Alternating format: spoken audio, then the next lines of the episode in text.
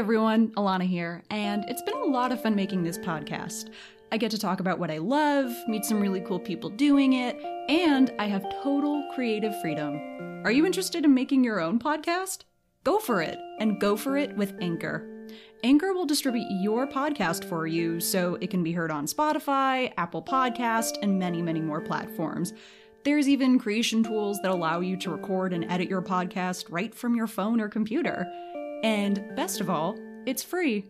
So what are you waiting for? Download the free Anchor app or go to Anchor FM to get started.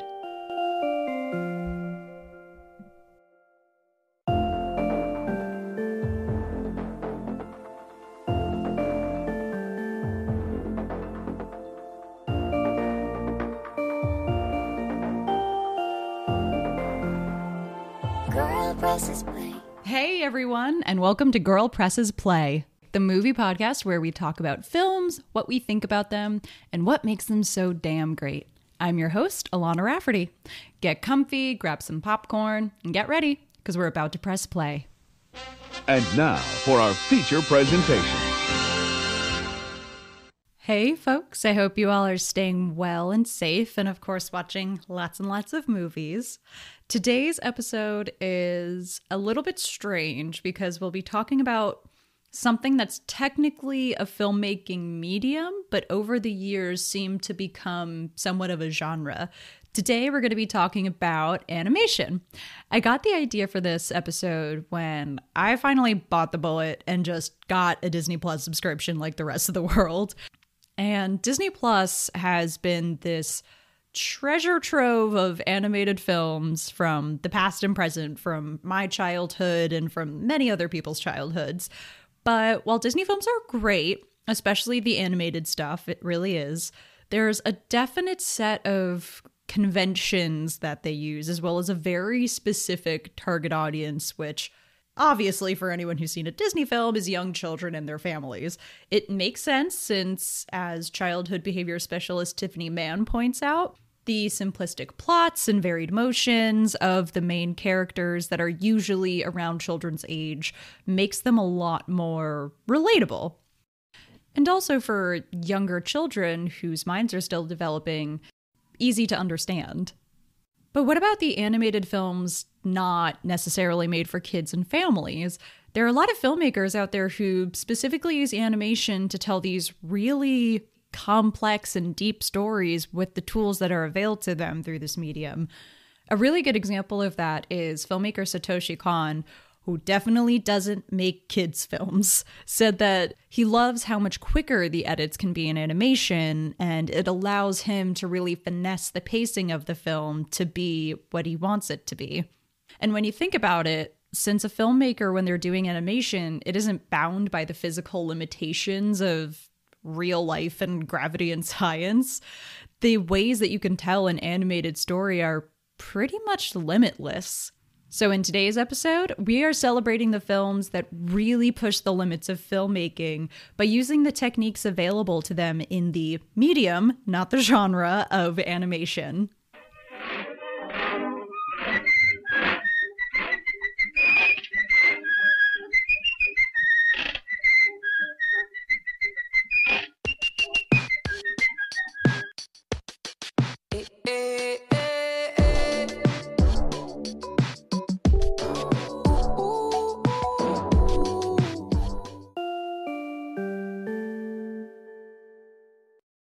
Just a quick warning that today's episode will contain some mild spoilers for the films Toy Story, Anomalisa, The Triplets of Belleville, and Spider Man Into the Spider Verse. You have been warned. You know, we can't talk about animated films that change the game without talking about the OG film, 1995's Toy Story. And for a point of clarification, just because I feel like a lot of people get this mixed up, and I get this mixed up all the time. Toy Story wasn't actually a Disney movie per se, it was a Pixar film that was released by Disney. But now that Disney owns Pixar and all of that, you get the drift. When talking about this film, especially about how revolutionary it was, it's easy to go into the technical stuff about it. For example, how computer animation, even though it's so common today, it was this brand new thing that people didn't think could be done on such a large scale. And the computer animation really was revolutionary for that time. I don't want to take away for that from that.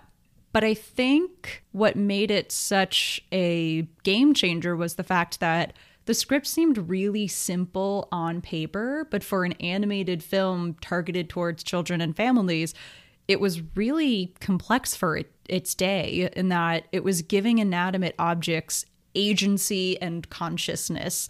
Sure, there were films like the silly symphonies of the 1940s and you could even argue fantasia that that gave inanimate objects life but those characters in question never really pondered their identities or their purpose in life the way that the toys in this film are very conscious of their identities and their existence in this very kind of philosophical Descartian sort of way. Toy Story was also one of the first films that really used a lot of filmmaking specific techniques to get to give depth to the story rather than just the typical cut to this shot, cut to that shot, then cut to that shot technique that a lot of animation films used. And to be quite honest, a lot of animation films only had the capacity to do.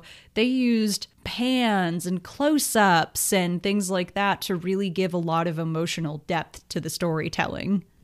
Terry Gilliam has a great quote about it. He said, it's got a shot that's always stuck with me when Buzz Lightyear discovers he's a toy. He's sitting on this landing at the top of the staircase, and the camera pulls back, and he's this tiny little figure. He was this guy with a massive ego two seconds before, and it's just stunning. I think also a lot of the depth of the human characters was really interesting too, even as evil and scary as, as he was. Sid was this really interesting he was this angry kid that didn't like toys and preferred to torture and maim and rearrange them. And when you think about it, that's really freaking intentionally dark for a, a Disney film. There's been plenty of, you know, Bambi like moments in Disney films where they come off as dark, but once you grow up and see them, they're a little bit better, they're more palatable. But Sid is just so full of anger and retribution. And I feel like that's a character you really hadn't seen before in a lot of animated films. It broke a lot of the, the conventions of the time. It was not primarily a musical. It was a modern story. It was original characters. I think that was a very good thing for animation. As someone who watches so much of it, I've gotten tired of having mice sing at me. I think Toy Story became the standard in the industry because it set a whole new precedent uh, for the quality that people expect in an animated movie. And as the years, and of course many wonderful Toy Story sequels continued, other animated films started cropping up as well, especially in the early 2000s. DreamWorks had their mega hit Shrek. They also made the highly, highly underrated Road to El Dorado, which is on Hulu if you feel the need to watch it again and of course The Prince of Egypt. And Nickelodeon got into the feature film game as well with mostly properties that they were trying to franchise in some sort of way. So films like the Rugrats movie, which was adapted from their hit TV series, or Jimmy Neutron Boy Genius, which they later turned into a long running animated series. But there were also a crop of filmmakers, especially European filmmakers, and we'll get to that in a minute, who were doing things in a different way and really using animation as a tool to express themselves and really strengthen and refine their ideas rather than confine themselves simply because animation was mostly used to tell children's stories. One of those filmmakers who I definitely, definitely want to talk about is Sylvain Chomet with his feature debut, The Triplets of Belleville. So I'll go over the plot of this film because it is pretty interesting to me how many fellow cinephiles haven't actually seen this film, or they've maybe only seen a clip or two of this film. So, the film The Triplets of Belleville is about this elderly woman, Madame Souza, whose grandson gets kidnapped during what is essentially the Tour de France. And she teams up with this band of elderly triplets to go and find the mafia boss that kidnapped her son and return him to safety.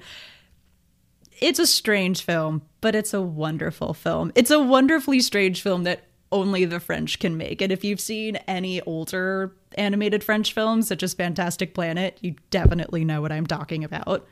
I could go on about just how great the film is from a story perspective, but it was really eye opening to examine the film again from specifically a visual perspective. I never really noticed until rewatching it that the way it caricatured the characters so that you really saw them from the filmmaker's perspective rather than this very standardized perspective on what the person looks like I thought was really interesting. When most people think animated films, they think bright, high key colors that just look like a big Crayola box. But this film really goes in the opposite direction and uses these really rich but very muted colors that weren't, and to be quite honest, aren't common in mainstream animation. And probably because people forgot you could use muted colors in animation. But probably one of the biggest things that might turn most audiences away from this film is the fact that is the two facts that a there's no dialogue there is some singing and there is one bit of dialogue in the end but there's no dialogue for 99.9% of the film and it's very unconventional protagonist. it's four elderly women that don't say anything. And I could see why people wouldn't really be sure how to get on board with that, and especially children figure out how to relate to it. But not just as a filmmaker, but to be quite honest, as a woman, it was so refreshing and wonderful to see a bunch of octogenarian ladies very much being celebrated as the heroines of this story. You don't just not see that a lot in animation, you don't really see that a lot in films, period. So I thought that was a very risky move that was really wonderful and paid off. While this movie didn't get the recognition and box office success that I personally think it deserves, from my research, it does seem to have found quite a devout following over the last couple of years to bring it all back to quarantine, especially now in quarantine, that people are really taking time to discover movies that they may not have watched, they may not have taken a chance on before they had all this time in the world. So I think when all is said and done, it will go down as one of the more prominent films in animation.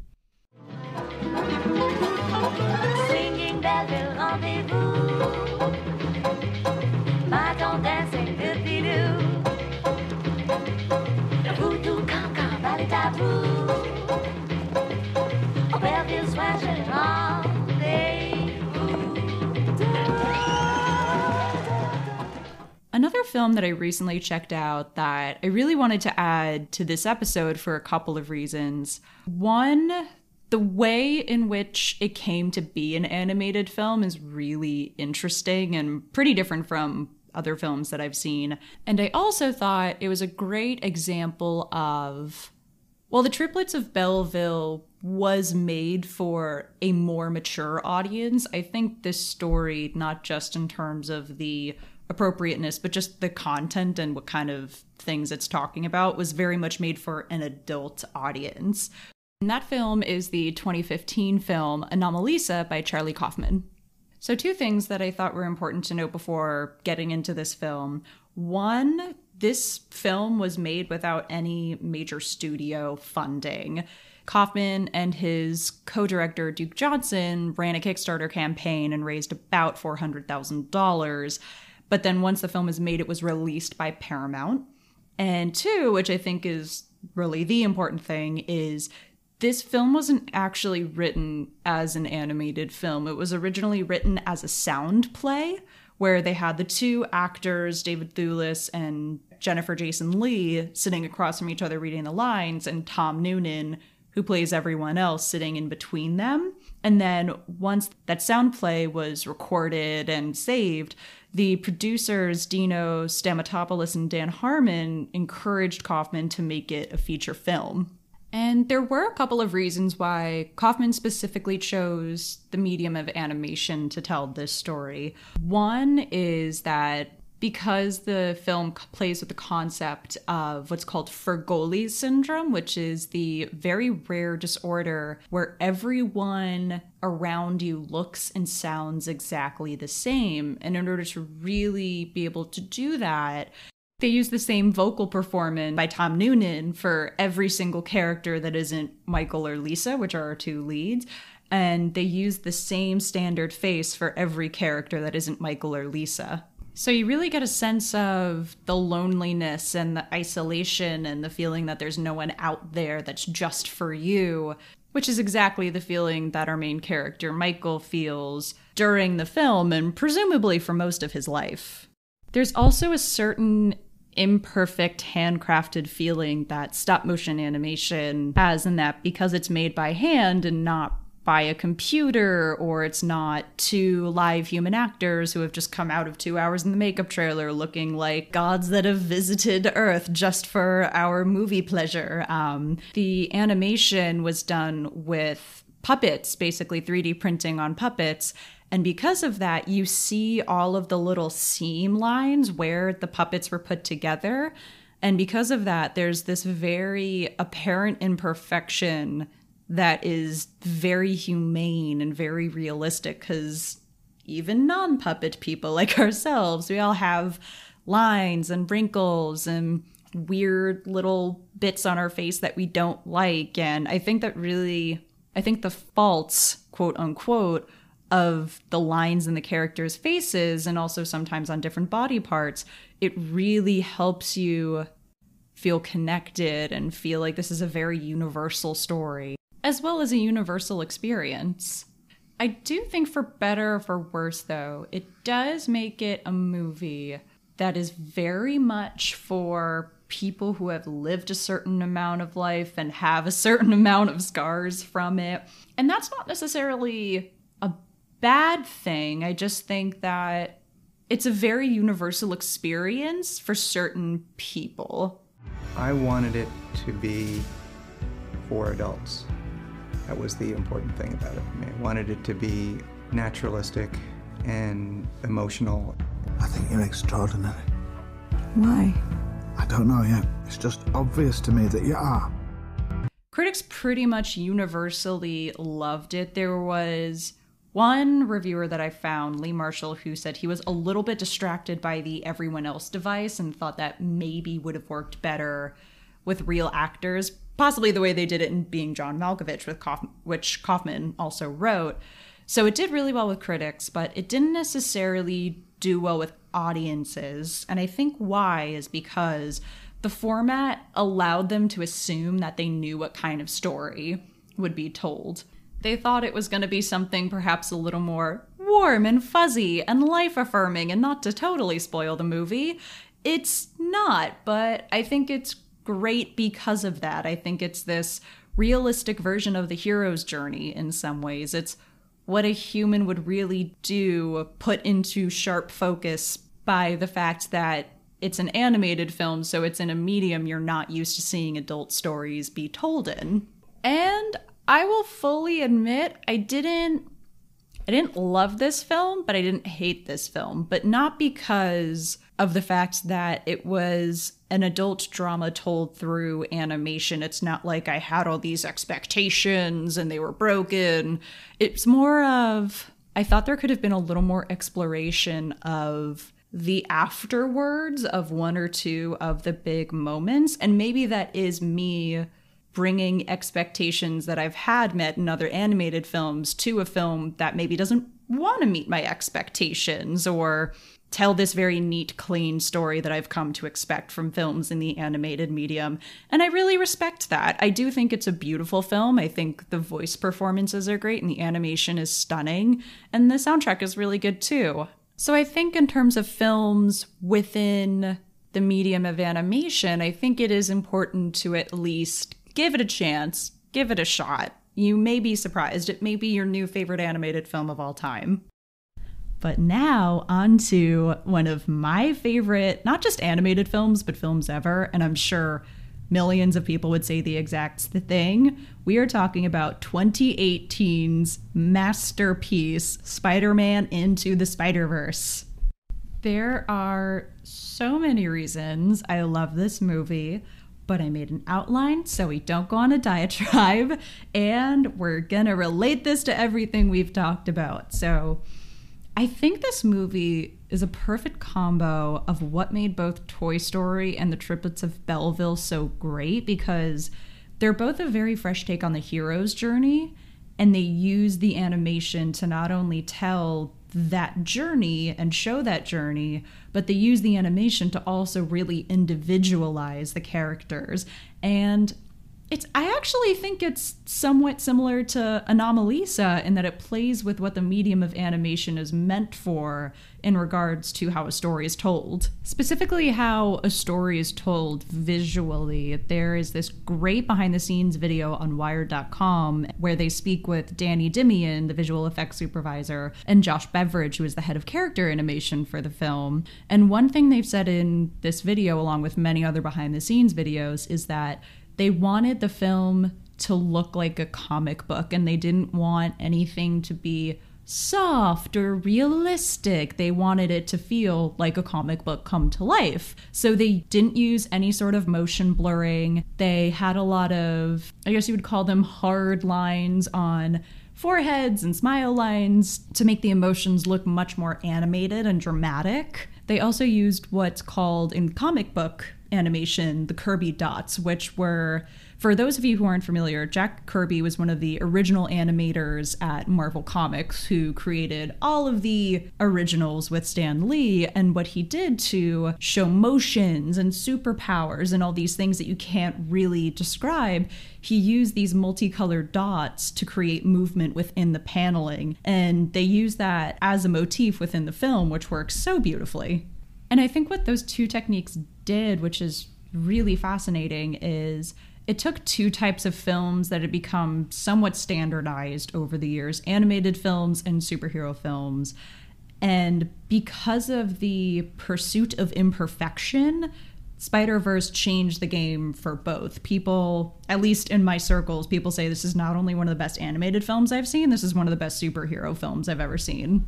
And I think part of that imperfection also does come from the fact that they were going for cinematic. They weren't going for realistic. To use an example of a great film, Iron Man, Iron Man really tried to ground the superhero origin story in realism and character journeys and everything does look like it would happen in reality. And I think that's great. And I definitely think in order for the superhero genre to have the renaissance that it did, Jon Favreau needed to do that. But I do think that became somewhat of a standard in terms of how filmmakers behind superhero movies approached not only the stories, but as well as the special effects. But that's another episode for another time. What I think I'm trying to say is that the imperfections and the parts that aren't to scale and the colors that are very high def, it makes it feel much more alive and visceral in a way.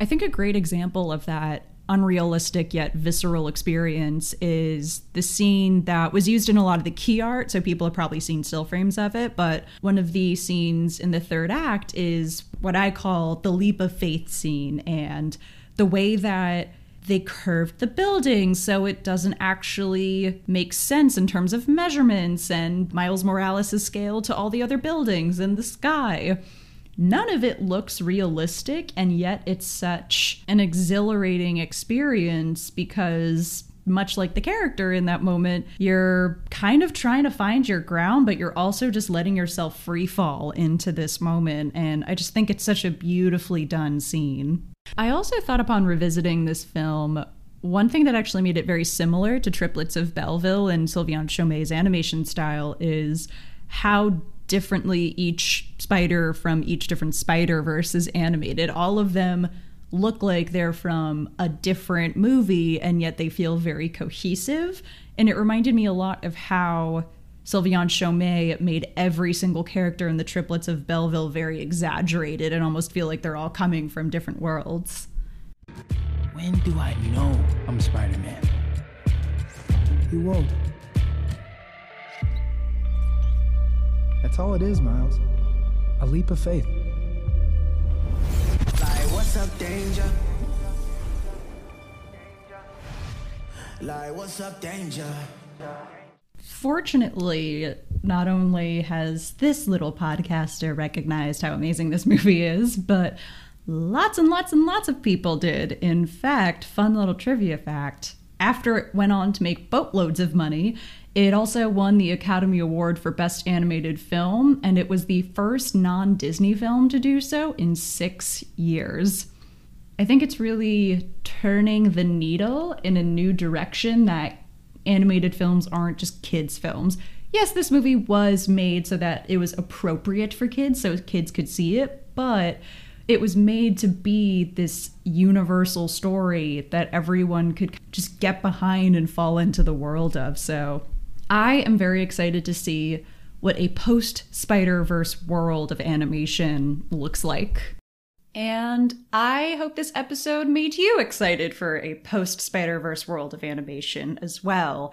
And it should be exciting with new technology and new voices and a changing perspective on what kind of stories we can tell and how. Animation as specifically a medium i think is really going to continue to evolve and get us to ask some serious questions about how we can visually tell a story if you want to do some more film research, some other animated films that I've seen that I highly recommend are Paprika by Satoshi Kon, Coraline by Henry Selick, Fantastic Planet by Rene Laloux, and also Persepolis by Marjane Satrapi.